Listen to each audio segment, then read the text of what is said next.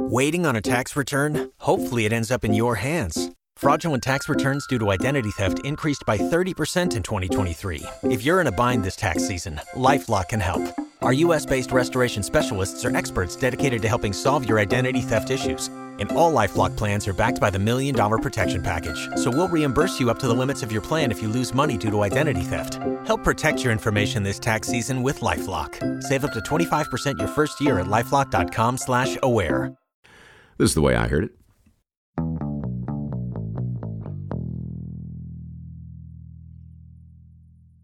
In his prison cell, the disgraced tax collector awakens from a dream, the same dream that's haunted him for nearly 20 years. In the dream, he's on horseback, returning from a great battle. Weary and wounded, he's a scarecrow of a man, riding towards home as a fair maiden rushes to greet him, and his grateful countrymen gather in the streets to shower him with glory and chant his name, the name of a conquering hero. The dream first came to him when he was a young scholar, long before he was falsely accused of mishandling the crown's money and thrown into the king's jail. Back then, the dream had felt like a divine prophecy, a sneak peek at the man God wished him to become. So vivid was his dream, so certain the feeling of providence that accompanied it, that the young scholar had awakened from it and immediately joined the army, eager to find a glorious quest so that he might fulfill his destiny. He didn't have to look far. The Ottomans were raising hell in Europe, and the Pope had called upon the faithful to vanquish the infidel once and for all, a heavenly cause if there ever was one. So the young scholar swore an oath to his king and prepared to march into hell, which is precisely where he found himself a few weeks later, specifically in the Gulf of Patras, where the Battle of Lepanto was about to commence. Lepanto was the last major naval engagement to be fought entirely from rowing vessels, and it was an absolute bloodbath. Over 600 galleys came crashing together, filling the sea with wooden ships packed with Muslims and Christians determined to hack each other to bits. It said that the water was so thick with ships, it was less like a naval battle and more like an infantry action fought from floating platforms.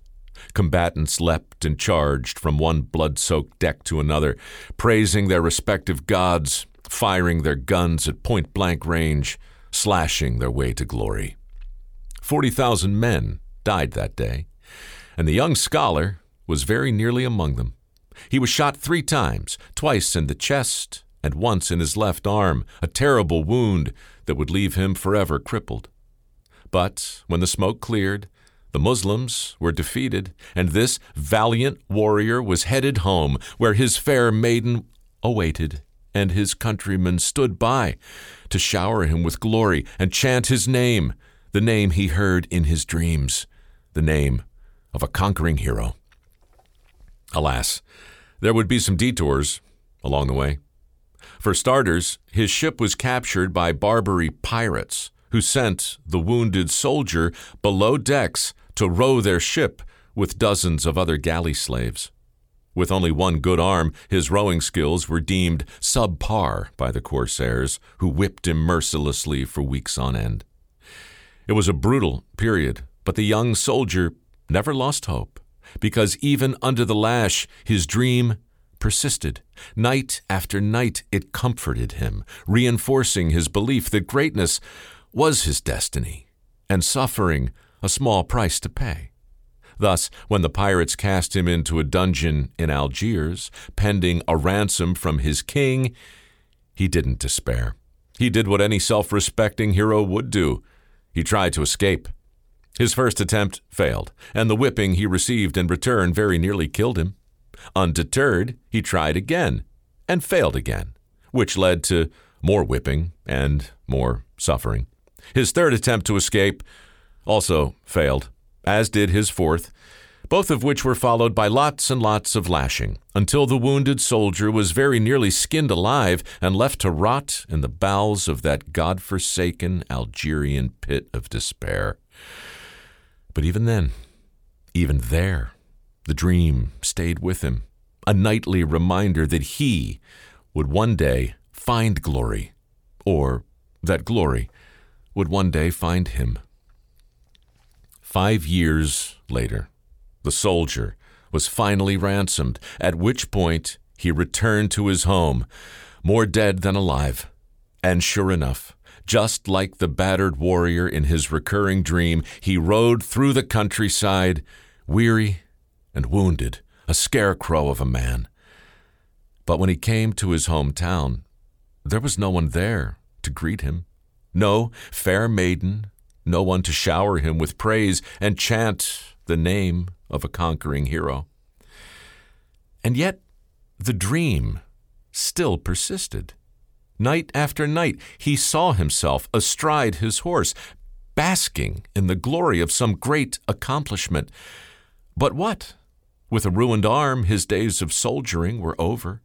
Perhaps he could distinguish himself as a diplomat or an ambassador working for the king for whom he'd already sacrificed so much. The king refused him an interview.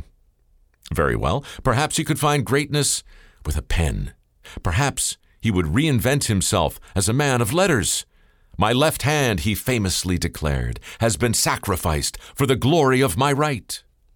To prove it, this disabled veteran spent a few years writing some plays that no one saw, some poems that no one read, and some essays that no one understood. Finally, with bills piling up, he put down his quill and accepted a series of jobs that offered an actual paycheck a bookkeeper, a supply clerk, a salesman. Alas, he was fired from all of them. He simply couldn't bring himself to care about such mundane vocations. Finally, hungry and desperate, he took a job as a tax collector, a position from which he was also fired, but not before being falsely accused of mishandling the king's money, which brings us back to where we began. In a prison cell, a disgraced tax collector awakens from a dream, the same dream he's had for nearly 20 years. A fairy tale of a dream that's consumed his life with delusions of grandeur, leaving him broken, penniless, and utterly disillusioned. In that moment, the man, who failed at everything he ever attempted, tried something new. He quit. He vowed to stop seeking his own greatness and write about the dangers of dreaming it. The result? A story he believed no one would read. A cautionary tale written in prose instead of verse. A fable of sorts that ushered in a new literary genre called fiction and went on to become what many have called the very first modern novel. In short, he wrote the story of his life and today, 400 years after its release, it's still the most popular non religious book of all time, with over 500 million copies sold.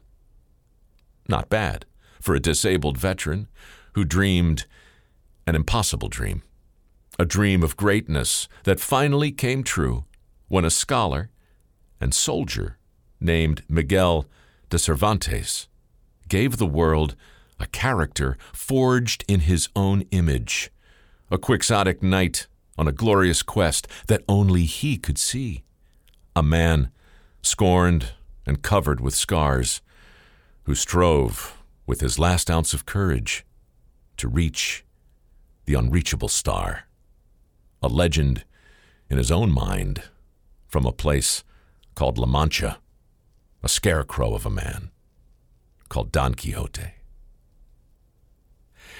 Anyway, that's the way I heard it.